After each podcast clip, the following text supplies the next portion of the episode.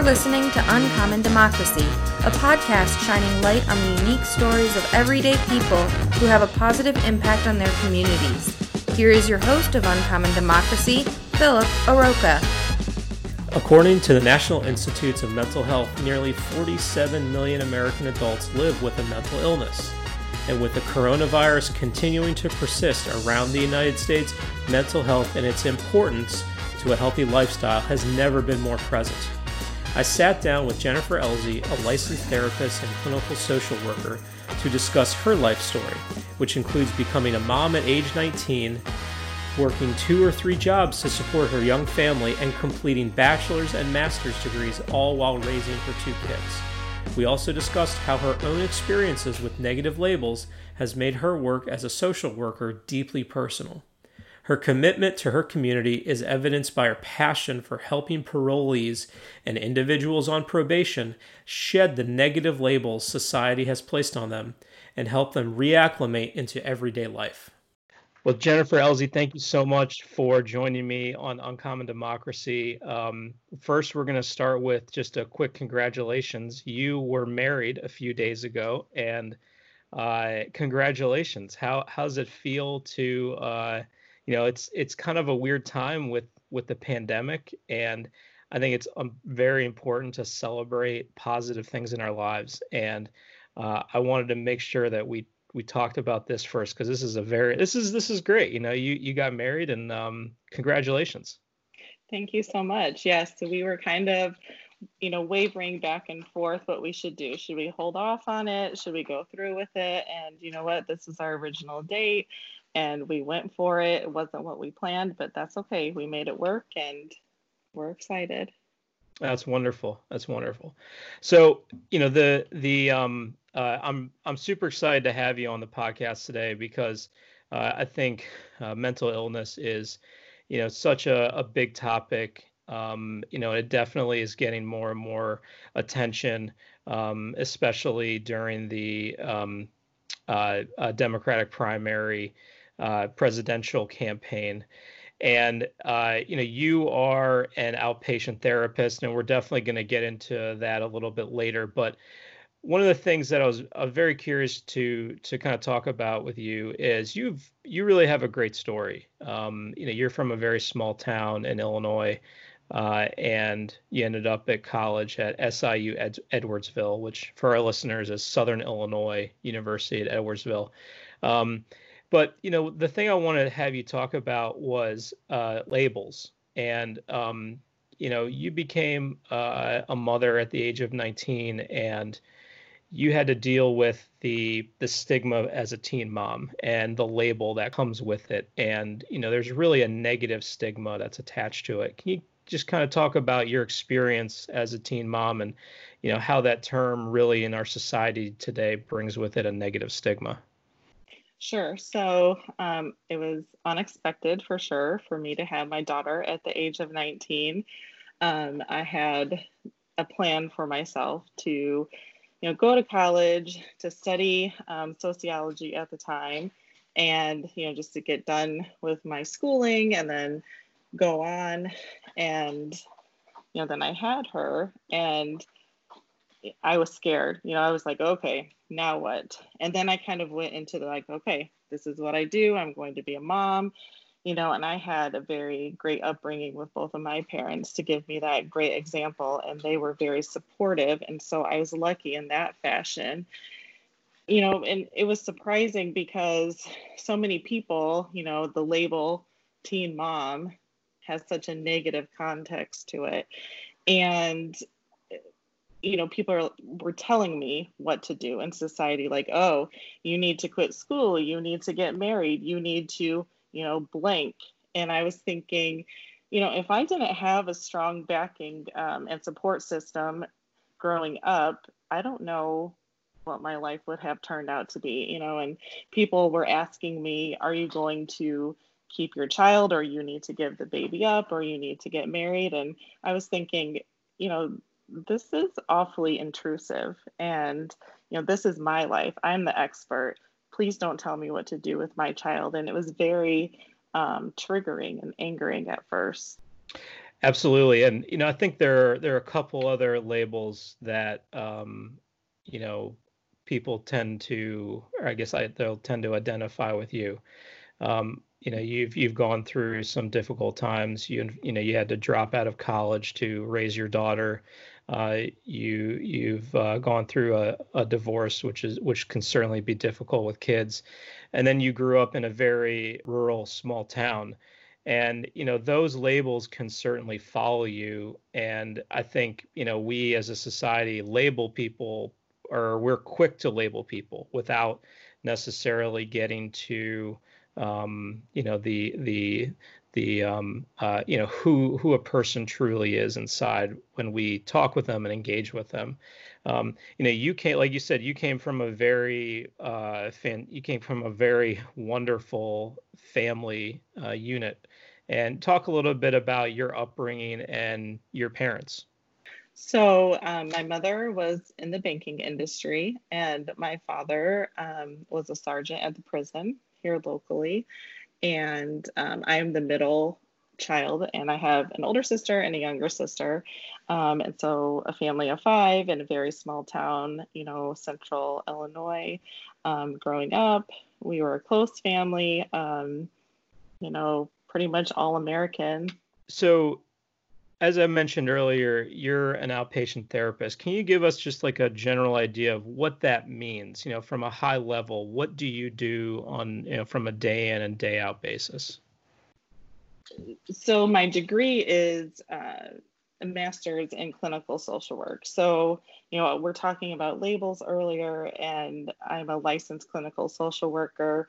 And even when people hear the word social worker, they immediately immediately think, um, oh my gosh, you know, you work for DCFS, you take people's kids away. And I'm, I just want to say, no, I don't do anything like that. Um, so, my outpatient therapist role, um, I work with all populations from, you know, children, adolescents, um, adults, families, couples, geriatrics, um, criminal justice system. And I, so clients come to me um, after they get scheduled. And I initially do um, a mental health evaluation. And then from there, I go on to see um, what type, if any, treatment is needed.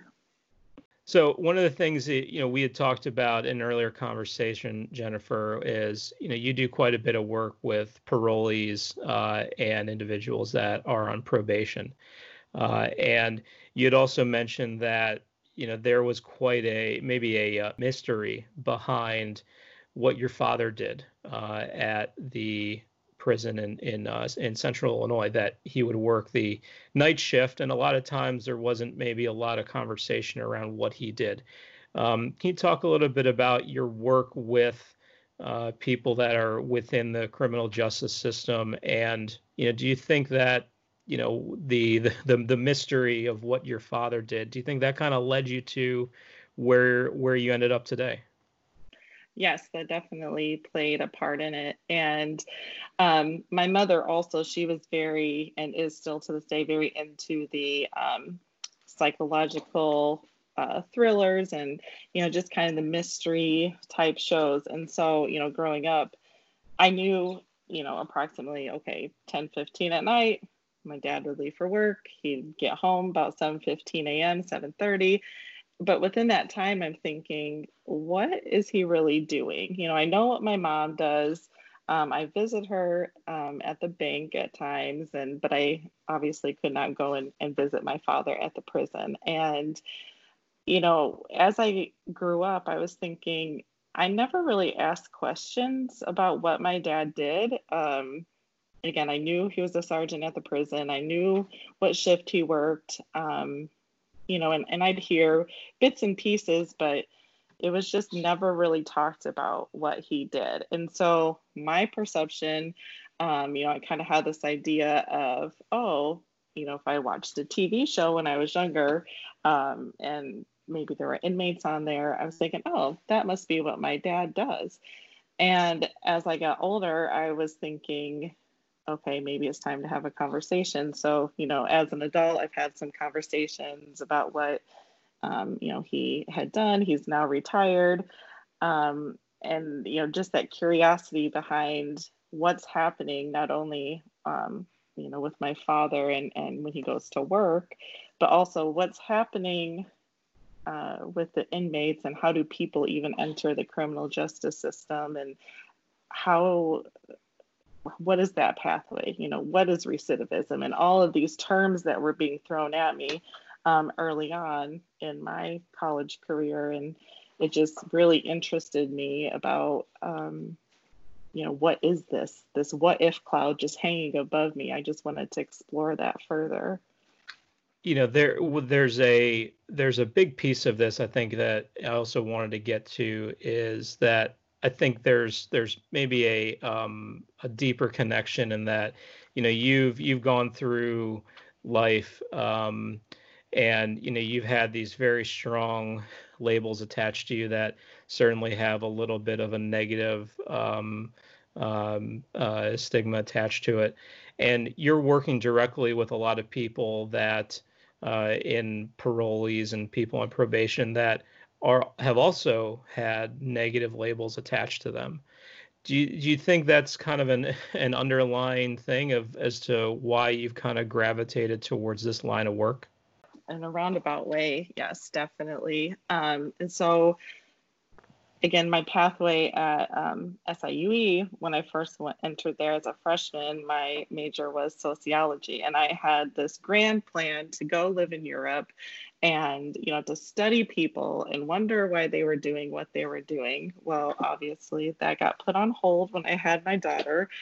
And so when I finished with my bachelor's years later, um, my bachelor's is in criminal justice, counseling, and parole. And that's when it really sparked an interest for me to be like, okay, I this is definitely what I want to do.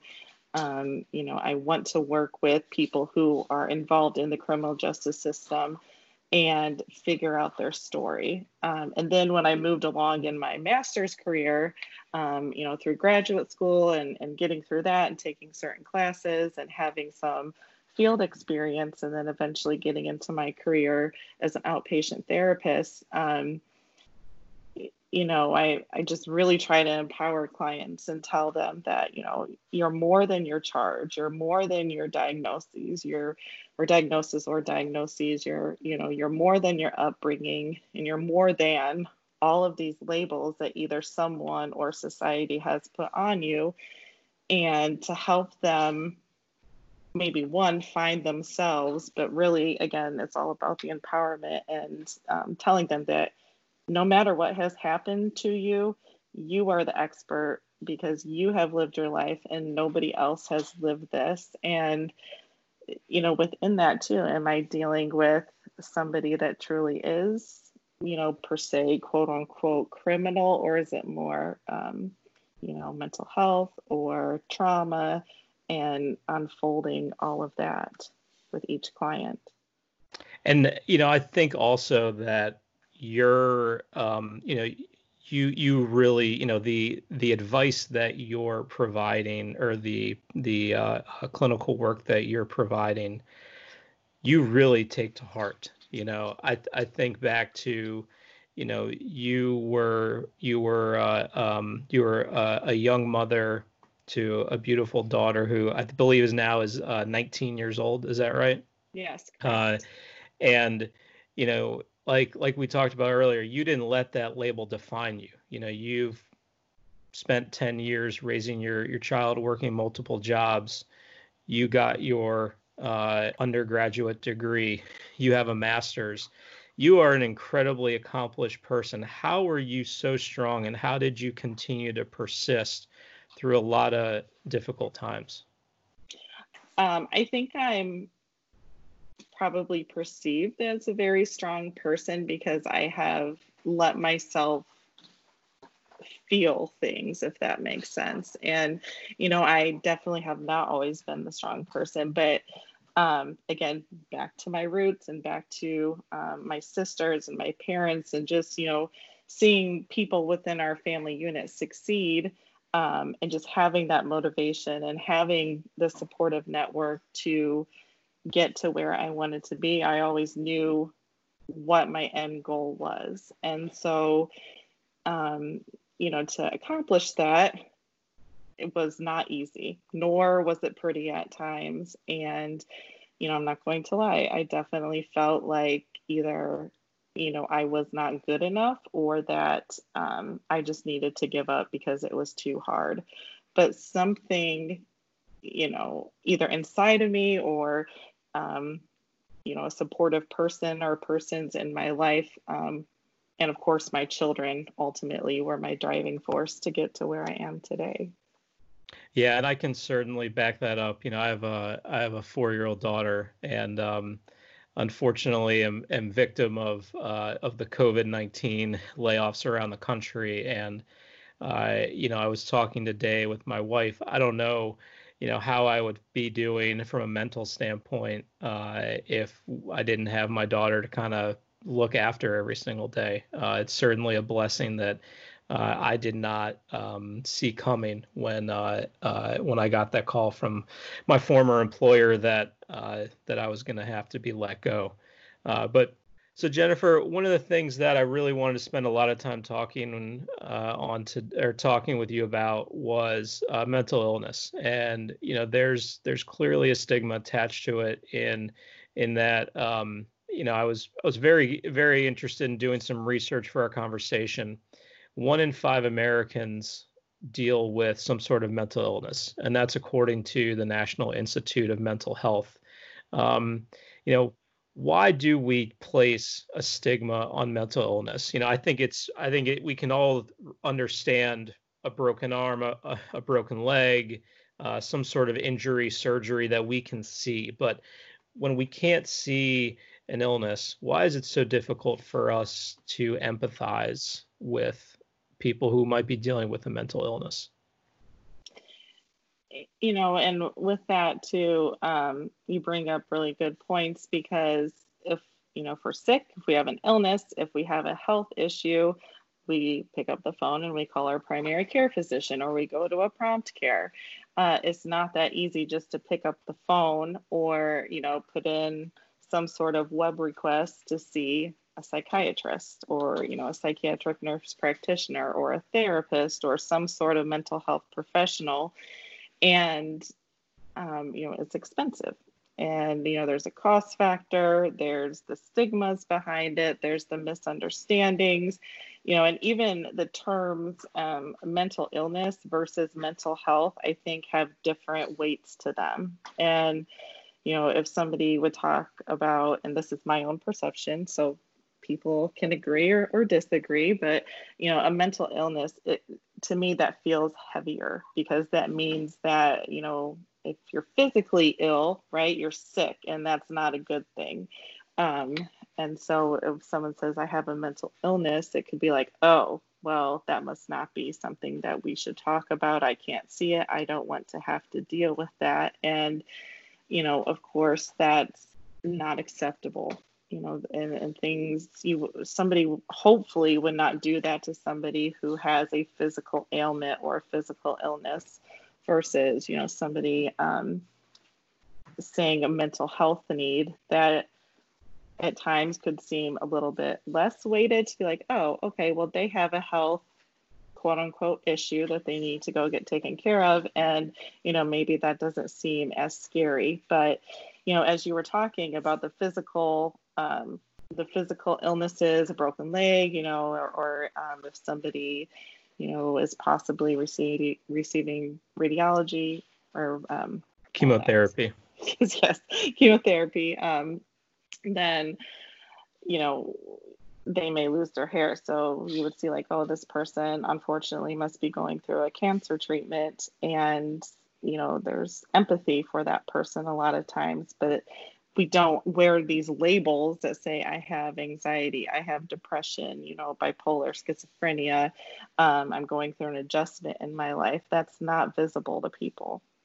And do you think that do you think that at all maybe sometimes comes down to you know we're maybe just scared to ask for help um, i know for me personally uh, when when my wife was pregnant um, you know i was to be honest kind of terrified to be a dad um, it was a new experience And even though I had a fantastic support system around me, you know, I dealt with some pretty good anxiety. And um, I did decide to reach out to a therapist and kind of work through some some some issues that I was having prior to being a dad and I look back on that and I am so unbelievably happy that I did.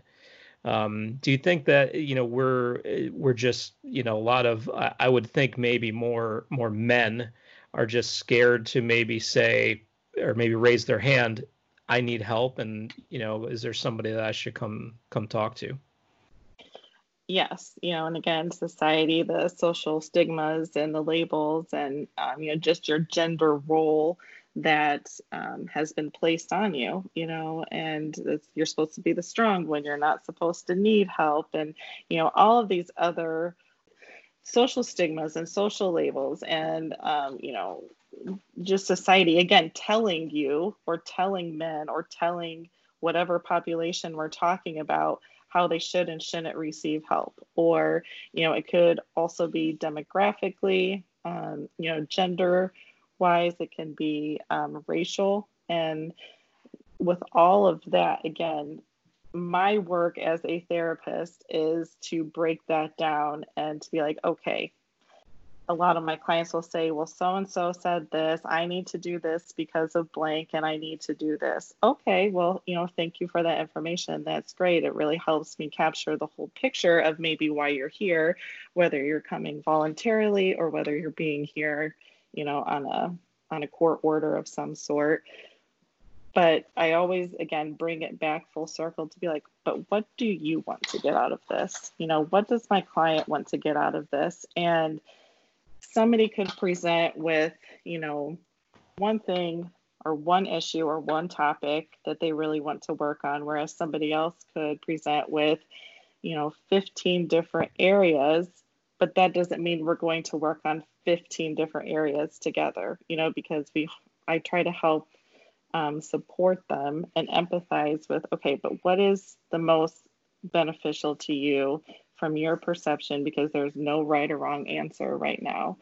And i like to help my clients visualize things as well and you know to to use the analogy of or the visualization of you know if i had a shelf right here and there were 10 different buckets on my shelf, you know, what would you put in each bucket? And then how would you categorize them, you know, one through 10? Because it's not going to do us any good to have 10 different topics on the shelf or 10 different buckets and spend five minutes, you know, attacking each bucket for five minutes. So let's work together get your first bucket you know and if if we can spend you know three four five ten twenty sessions on this first bucket it doesn't mean these other nine buckets aren't important it's just meaning that we cannot move forward successfully if we don't fully give the attention to the first bucket so.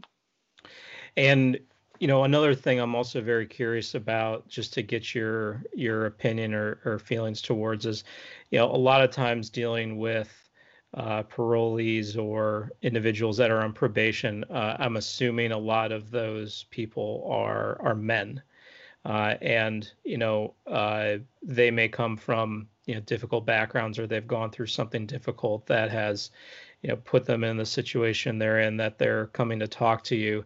You know how does that dynamic play into the conversations you have? You know you're you're a very accomplished woman, and a lot of times maybe the people that you're working with uh, they're not used to seeing a woman that's you know in a position of maybe power is the wrong word but the you know maybe superiority might be a little bit better.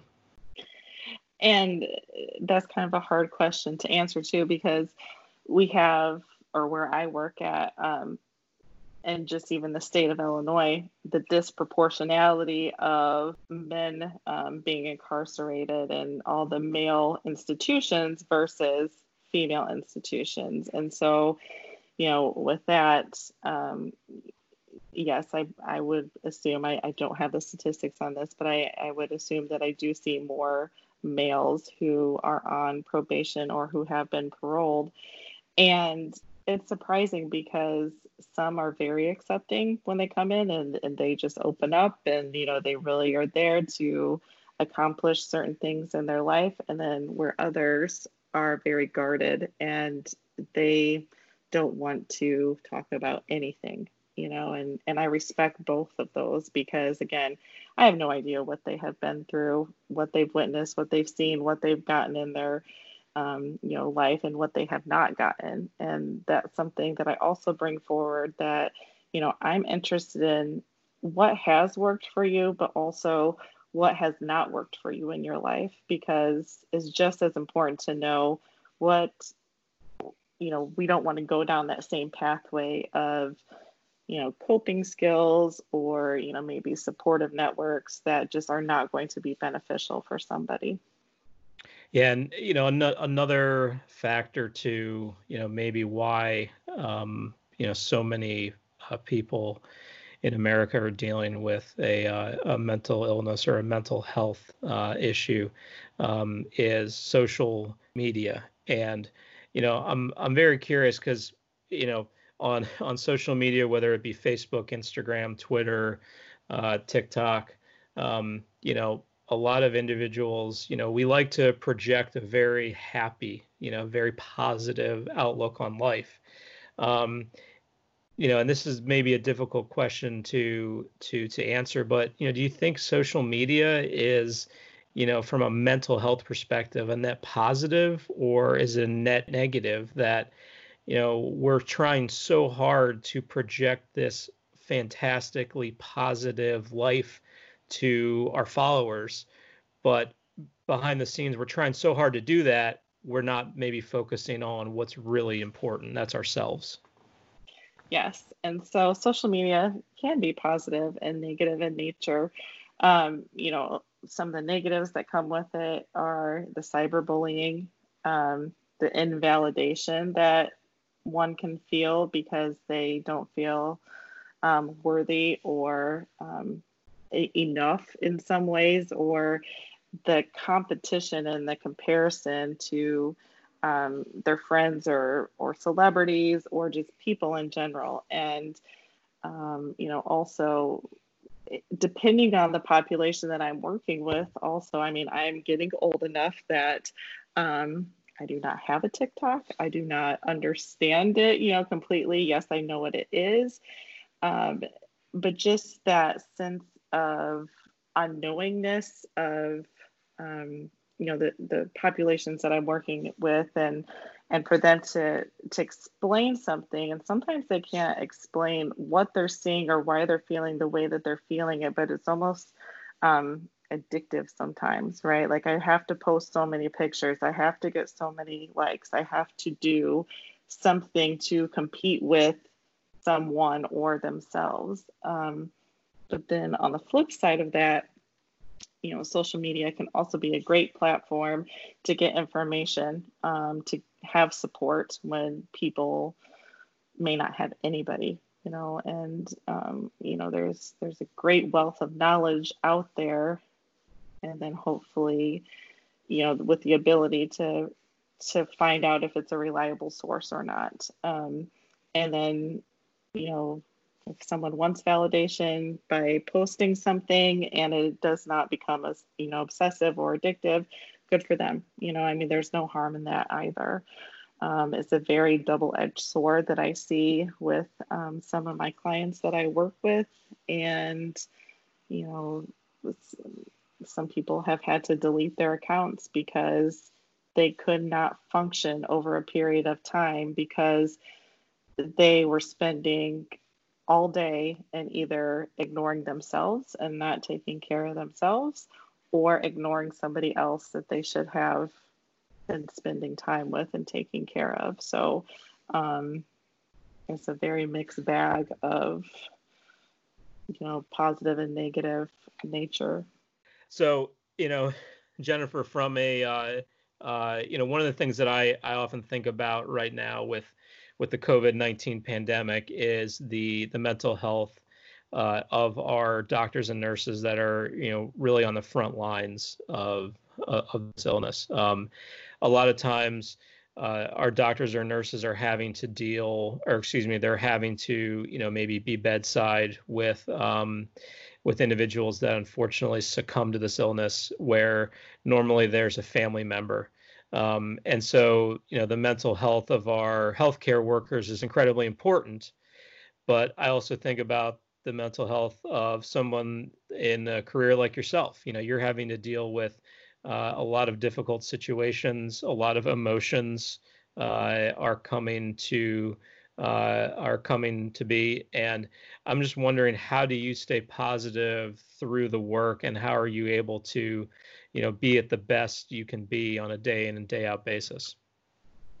And so a lot of that comes um, through supervision. I mean, supervision with um, you know, a director or supervisor or another clinician is extremely important. And uh, to have, you know, checking my own self and having my own self awareness and, you know, really just paying attention to the days if, you know, I tell my clients it's okay not to be okay.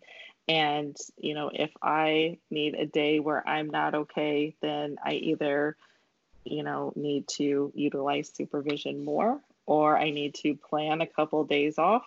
Um, and I have a very supportive, um, a very supportive boss and a very supportive agency for all of us, you know, no matter what our role is there, especially through COVID and saying, you know, if you don't feel safe um, as far as, you know, your health, you're not going to be judged. Please take a sick day. You know if if you need to talk to us about something please bring it to our attention. Um, you know and it's just that support that i feel. And so um, i never feel like i'm going to work. I love my career. I love what i do. Every client is different you know and even if they're dealing with similar types of um, you know mental health needs every day and, and, and literally every hour is different. And so if i've if i've gone through a difficult um, session you know taking five ten minutes um, to myself or you know uh, talking with somebody for a couple of minutes or getting my focus somewhere else is is important. And so um, you know they're hour sessions but we try to you know at the 50 minute mark all right let's you know start to wrap it up. And then that way you know we have that five to ten minutes between clients to really okay let's take a deep breath. Let's walk around the hall you know let's let's focus on something different for a little bit. And um, you know it, it's not always easy. And um, just you know it's all about self-care no matter how that looks to somebody. And to me it's you know supervision taking some days off when I need them, and never bringing my work home with me.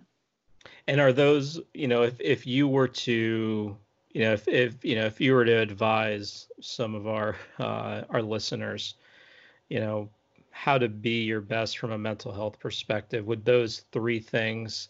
you know be at the top of the list or you know if, if you could just you know r- rattle off a couple of things that you know we should do on a daily basis, a weekly basis, or a monthly basis to really try to improve our mental health, what would those things be? Try to have someone or something be, you know, your supportive network. It does not always have to be a person, but something or someone that is um, supportive to you in whatever way is is best. Um, and then to have alone time.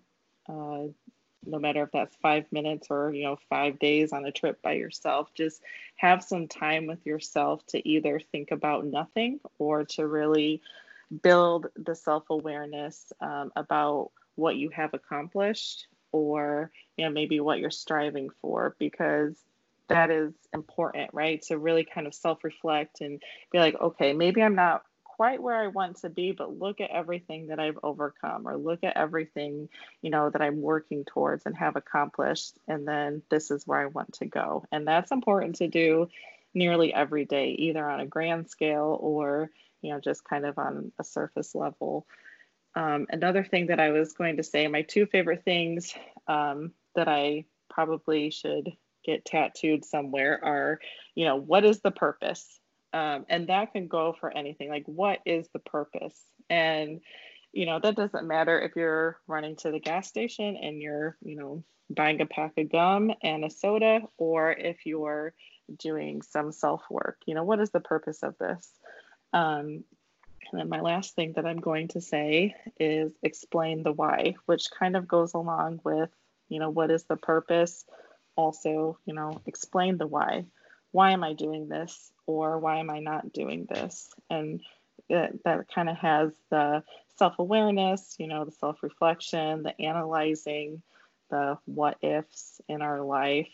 Um, you know, and, and so you again we can do these on a on a grander scale or we can tone it down and just do it on a on a surface level. So, you know, don't try to get stressed out if these are not happening every day. They do not happen for me either. Um, and that's okay. Yeah. And you know, the the uh, the last question I have for you today, and this is a question that I always try to uh, uh, wrap up our our episodes, is you know how can our listeners how can um, everyday people uh, help? And you know i think it's a very good question to ask because again there's definitely a stigma on um, for you know people that are struggling with a mental illness. How can we as society maybe um, you know do better with uh, empathy or you know how can we just improve and you know hopefully you know end the stigma that surrounds uh, mental illness? I think a lot of the work can start with ourselves you know um, we tend to think you know how can i help someone else or how can i help a cause? You know but really if it starts with ourselves and, and we do a lot of self work um, some self empowerment some self awareness some self reflection um, self esteem building. You know, if we're not okay, we cannot take care of anybody else. So make sure that you're okay yourself. If you're not okay, um, you know, is this just a situational issue that you're dealing with, or is this truly something that you've been struggling with for a long time? And, um, you know, both you can get professional help with. Um, and you know you, if you feel comfortable please talk to your doctor talk to your nurse. Um, you can talk to you know your supportive network whoever they may be. Um, you know if if someone is ever feeling suicidal or if you're ever worried about somebody please don't ever hesitate to call 911 um, you know from my experience um, the emergency personnel would much rather you know go to a call or take a call and it result in nothing versus you know getting there and they need to call the coroner. So um, but again please you know be kind to yourselves and be kind to others because like the old saying says you know we can't judge a book by its cover. Um, we can see a broken leg but we can't see somebody that is you know fighting a mental health issue well, Jennifer, thank you so much for joining us on Uncommon Democracy. Um, congratulations again on the wedding. Uh, it's truly been a pleasure to speak with you, and um, uh, I wish you the best uh, with your your new marriage. Uh, your kids are very lucky to have you as a great mom, and I know you're going to continue to do great work uh, in the Central Illinois area. Well, thank you so much. It was a pleasure. Thanks, Jennifer. If you know someone who should be featured on an upcoming show, email us at uncommondemocracy at gmail.com. And don't forget to follow us on Twitter and Instagram. Thank you for listening to Uncommon Democracy.